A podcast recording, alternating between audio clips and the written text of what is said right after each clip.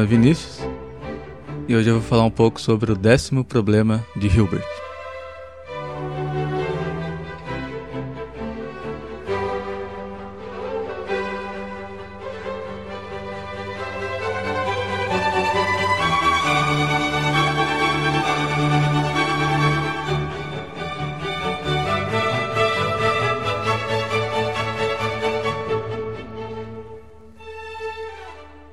Bom, muitos conceitos que eu vou abordar aqui hoje provêm de uma área que atualmente é conhecida como teoria da computabilidade, ou também chamada de teoria da recursão. É uma área que nasce principalmente é, ali a partir da década de 1930, com os trabalhos de matemáticos como Gödel, Church e o Turing. Então, alguns dos problemas desta área estão relacionados a questões que tem a ver com a solubilidade de problemas matemáticos por meio de algoritmos. Então, dado um problema matemático, a gente se pergunta se é possível resolver esse problema de forma algorítmica, ou seja, a gente quer saber se é possível resolver esse problema por meio de uma sequência bem especificada e finita de passos ou instruções. E para facilitar a abordagem matemática, esses problemas são convertidos em problemas de decisão. Né? Então, o que é um problema de decisão? Então, um problema de decisão, basicamente, é um problema de decidir, de forma algorítmica, se alguma coisa ocorre ou não. Então, vou dar um exemplo bem simples para a gente visualizar isso. É, dado um número, a gente quer saber se ele é primo ou não. Então, você fornece um número, submete esse número ao algoritmo e o algoritmo fornece como resposta simplesmente sim ou não. Então, se ele responde sim, daí a gente sabe que o número é primo. Se ele responde não, a gente sabe que o número não é primo. Então, nesse caso, dizemos, por exemplo, que o problema em questão é decidível, no sentido de que, para todo número natural, o algoritmo consegue sempre responder se ele é primo ou se ele não é primo. E caso não existisse esse tal algoritmo, a gente diria que o problema então é indecidível. Bom, daí em 1900, o matemático David Hilbert ele apresenta uma lista numa conferência é, onde ele mostra vários problemas, né? ele sugere vários problemas que, segundo ele, são problemas que norteariam a, a pesquisa matemática no, no século XX. Né? Essa lista tinha, tem, né, um total de 23 problemas. E o décimo problema dessa lista é o problema das equações diofantinas. Então, qual que é o décimo problema de Hilbert? O problema é o seguinte: é encontrar um método, né, hoje a gente chamaria de algoritmo, para verificar se uma equação diofantina qualquer possui solução ou não. E essa solução tem que ser no conjunto dos números inteiros. Então o que a gente tem aí é basicamente um problema de decisão. Então você tem como input uma equação de Ofantina qualquer e como output eu quero saber se ela possui solução ou se ela não possui solução. Então a gente não quer exatamente que o algoritmo forneça a solução. A gente só quer que ele decida se possui ou não essa solução. Então, o que Hilbert estava querendo, ao propor esse problema, é que alguém propusesse um, um algoritmo que consiga nos responder se uma dada equação de Ofantina possui solução ou não. Então, o que é uma equação de Ofantina? Uma equação de Ofantina é uma equação do tipo é, um polinômio igual a zero. Então, esse polinômio ele pode ter qualquer quantidade de variáveis. Os coeficientes dessas variáveis são números inteiros e os expoentes podem ser qualquer número natural. Então seria uma coisa, por exemplo, x ao quadrado mais 3y mais 4z ao cubo igual a zero, né? alguma coisa nesse sentido. No caso do décimo problema de Hilbert, a princípio ele queria que a solução fosse números racionais. Só que é possível mostrar que eu posso trabalhar com soluções nos números inteiros. Então por isso que eu estou colocando o problema todo em relação a, aos números inteiros. Quem vai começar a trabalhar nesse problema vai ser uma matemática chamada Julia Robinson. Inclusive, a Julia Robinson vai ser a primeira mulher a ser presidente da Sociedade Americana de Matemática. E junto com a Julia Robinson, que vai dedicar boa parte da vida dela à solução desse problema, vão aparecer dois outros matemáticos, que é o Martin Davis e o Hilary Putnam, também vão contribuir no desenvolvimento inicial da solução do problema, que só vai ser resolvido de fato no ano de 1970 pelo matemático Yuri Matiasevich. Bom, então agora eu vou falar sobre a solução do problema em si. Então, para isso, eu vou destacar alguns conceitos. O primeiro conceito é o conceito de conjunto diofantino. Então, o que é um conjunto diofantino? Um conjunto ele é chamado de diofantino se existe um polinômio associado, esse polinômio é uma das suas variáveis, que eu vou chamar de x, é reservada para assumir valores desse conjunto.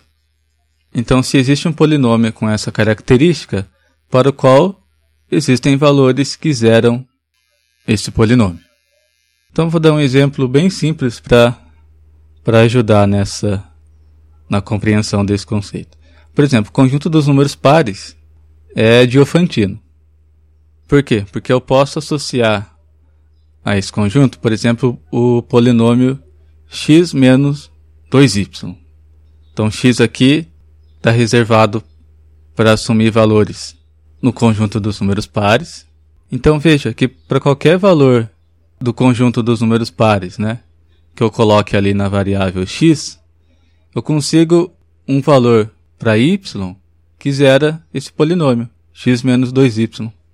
Então, por exemplo, se eu coloco 2 ali no lugar do x, eu posso atribuir o número 1 para o y. Daí fica x menos 2y, vai ser 2 menos 2 vezes 1, que dá zero. Então, ok. Então, se eu colocar o número 4 no lugar do x, eu posso atribuir o número 2 para o y. Daí vai ficar x menos 2y, vai ser 4 menos 2 vezes 2, que vai dar zero. Então, eu posso fazer isso para todos os elementos do conjunto. Então, os conjuntos diofantinos eles vão ter um papel importante na, na solução do problema. Agora eu vou introduzir dois conceitos da teoria da computabilidade. São os conceitos de enumerabilidade e recursividade. Então a gente diz que um conjunto é recursivamente enumerável se existe um algoritmo que gera os elementos desse conjunto. Então a gente pode pensar que esse algoritmo gera uma lista dos elementos do conjunto. Então essa é uma ideia intuitiva que eu posso dar para dizer que um conjunto é recursivamente enumerável. E eu também vou dizer que um conjunto é recursivo se existe um algoritmo que, dado qualquer elemento desse conjunto, ele consegue responder se esse elemento pertence ou não ao conjunto. Então, se existe um algoritmo que recebe como entrada um elemento desse conjunto e ele consegue decidir se esse elemento pertence ou não ao conjunto, a gente diz que esse conjunto é recursivo. É um resultado bastante importante. Ele diz o seguinte: que existem conjuntos que são recursivamente enumeráveis, mas que não são recursivos. Ou, em outras palavras, nem todo conjunto que é recursivamente enumerável também é recursivo. Esse resultado ele está associado, por exemplo, com o problema da parada do Turing, né, que eu falei um pouco sobre isso no episódio 3.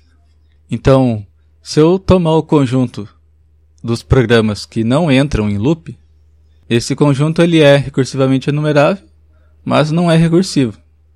Ou seja, a gente pode listar os programas que não entram em loop, né? já que eles não entram em loop, uma hora eles param de executar né? e eu fico sabendo disso. Mas, dado um programa qualquer, a gente não consegue decidir algoritmicamente se esse programa vai entrar em loop ou não.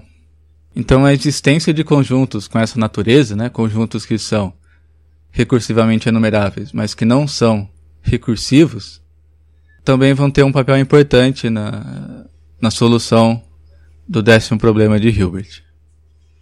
Bom, a ideia agora é conectar o conceito de conjunto diofantino, que envolve, de certa maneira, equações diofantinas, e o conceito de, de um conjunto recursivamente enumerável. Então, o resultado nesse sentido diz o seguinte: todo conjunto diofantino é recursivamente enumerável. Agora, será que vale a recíproca, né? Ou seja, será que posso dizer também que todo conjunto recursivamente enumerável é diofantino? Então, nesse sentido, aquele trio, né, a Julia Robinson, o Martin Davis e o Hilary Putnam, eles vão mostrar que todo conjunto recursivamente enumerável é diofantino exponencial. Então, o que é um conjunto diofantino exponencial? É, é quase a mesma coisa que um conjunto diofantino, só que aquele polinômio associado, ele pode ser construído usando também exponenciação. Né? Então a gente pode ter, por exemplo, um, x elevado a y, né? onde x e y são duas variáveis. Então posso ter também coisas desse tipo. E o que o Yuri Matiasevich vai fazer é mostrar que uma equação diofantina exponencial pode ser representada por uma equação diofantina simples, né? mostrando finalmente que vale a recíproca. Então, com esses resultados, a gente pode dizer que as noções de conjunto diofantino e conjunto recursivamente numerável são equivalentes. Ou seja, a gente pode dizer que um conjunto é diofantino é o mesmo que dizer que ele é recursivamente enumerável. Bom, e como isso resolve o décimo problema de Hilbert. Então veja, é, dado um conjunto diofantino, a gente sabe que existe um polinômio tal que uma dessas variáveis representa um elemento do conjunto e esse polinômio pode ser zerado. Então existem valores ali que eu substituo no polinômio e o resultado é zero. Então a gente pode saber se um elemento pertence a esse conjunto diofantino simplesmente verificando se existe uma solução que zera o polinômio associado. Então, nesse sentido, se houvesse um problema de decisão para decidir se uma equação diofantina possui solução, a gente poderia fixar o valor de x. Então, lembra que x aqui está representando um elemento lá do conjunto. A gente roda o procedimento de decisão e faz a verificação. Se o algoritmo diz que a equação possui solução, então a gente sabe que o elemento pertence ao conjunto. Se o algoritmo diz que a equação não tem solução, então a gente sabe que aquele elemento não pertence ao conjunto. Mas lembra que saber se um elemento pertence ou não ao conjunto é a mesma coisa que dizer que esse conjunto é recursivo. Portanto, a hipótese de que existe um problema de decisão. É, problema não procedimento de decisão. Para equações diofantinas, implicaria que todo conjunto diofantino é recursivo. Só que a gente viu também que dizer sobre conjunto diofantino é a mesma coisa que dizer sobre conjunto recursivamente enumerável. Então o que a gente disse é que todo conjunto recursivamente enumerável, né, conjunto diofantino, mesma coisa, seria recursivo. Mas isso contradiz o fato de que a gente sabe que nem todo conjunto recursivamente enumerável é recursivo. Então, o que a gente conclui? A gente conclui que não existe, portanto, um procedimento de decisão para as equações diofantinas. Né? Em outras palavras, não existe um algoritmo que receba uma equação diofantina e consiga sempre responder se essa equação tem solução ou se ela não tem solução. Para finalizar, fazendo um breve retrospecto, então Hilbert propõe o problema em 1900, problema é dado uma equação de Ofantina, queremos saber se existe um método que, após um número finito de passos, decide ou consegue nos dizer se essa equação possui solução, ou se consegue nos dizer também que ela não possui solução. Na década de 30 começa a formalização dessas noções centrais do que hoje a gente conhece por teoria da computabilidade. Então são os trabalhos de Gödel, Church e Turing que vão estabelecer formalmente a ideia de algoritmo. Em 1948, a Julia Robinson começa a trabalhar nesse problema em específico, e só em 1970 o Yuri Matiasevich vai fornecer a solução final do problema de Hilbert. Não é possível decidir algoritmicamente se uma equação de Ofantina arbitrária possui solução ou não possui solução. O episódio 4 daquele documentário da BBC, A História da Matemática, tem um trecho lá que fala sobre a Julia Robinson né, e o problema das equações diofantinas. Conta um pouco a história né, da solução desse problema. E também tem um documentário chamado Julia Robinson e o décimo problema de Hilbert, que traz o foco um, especificamente para Julia Robinson mesmo. Lembrando que ela foi a, a primeira mulher né, no, nos Estados Unidos a, a ser eleita para várias sociedades científicas.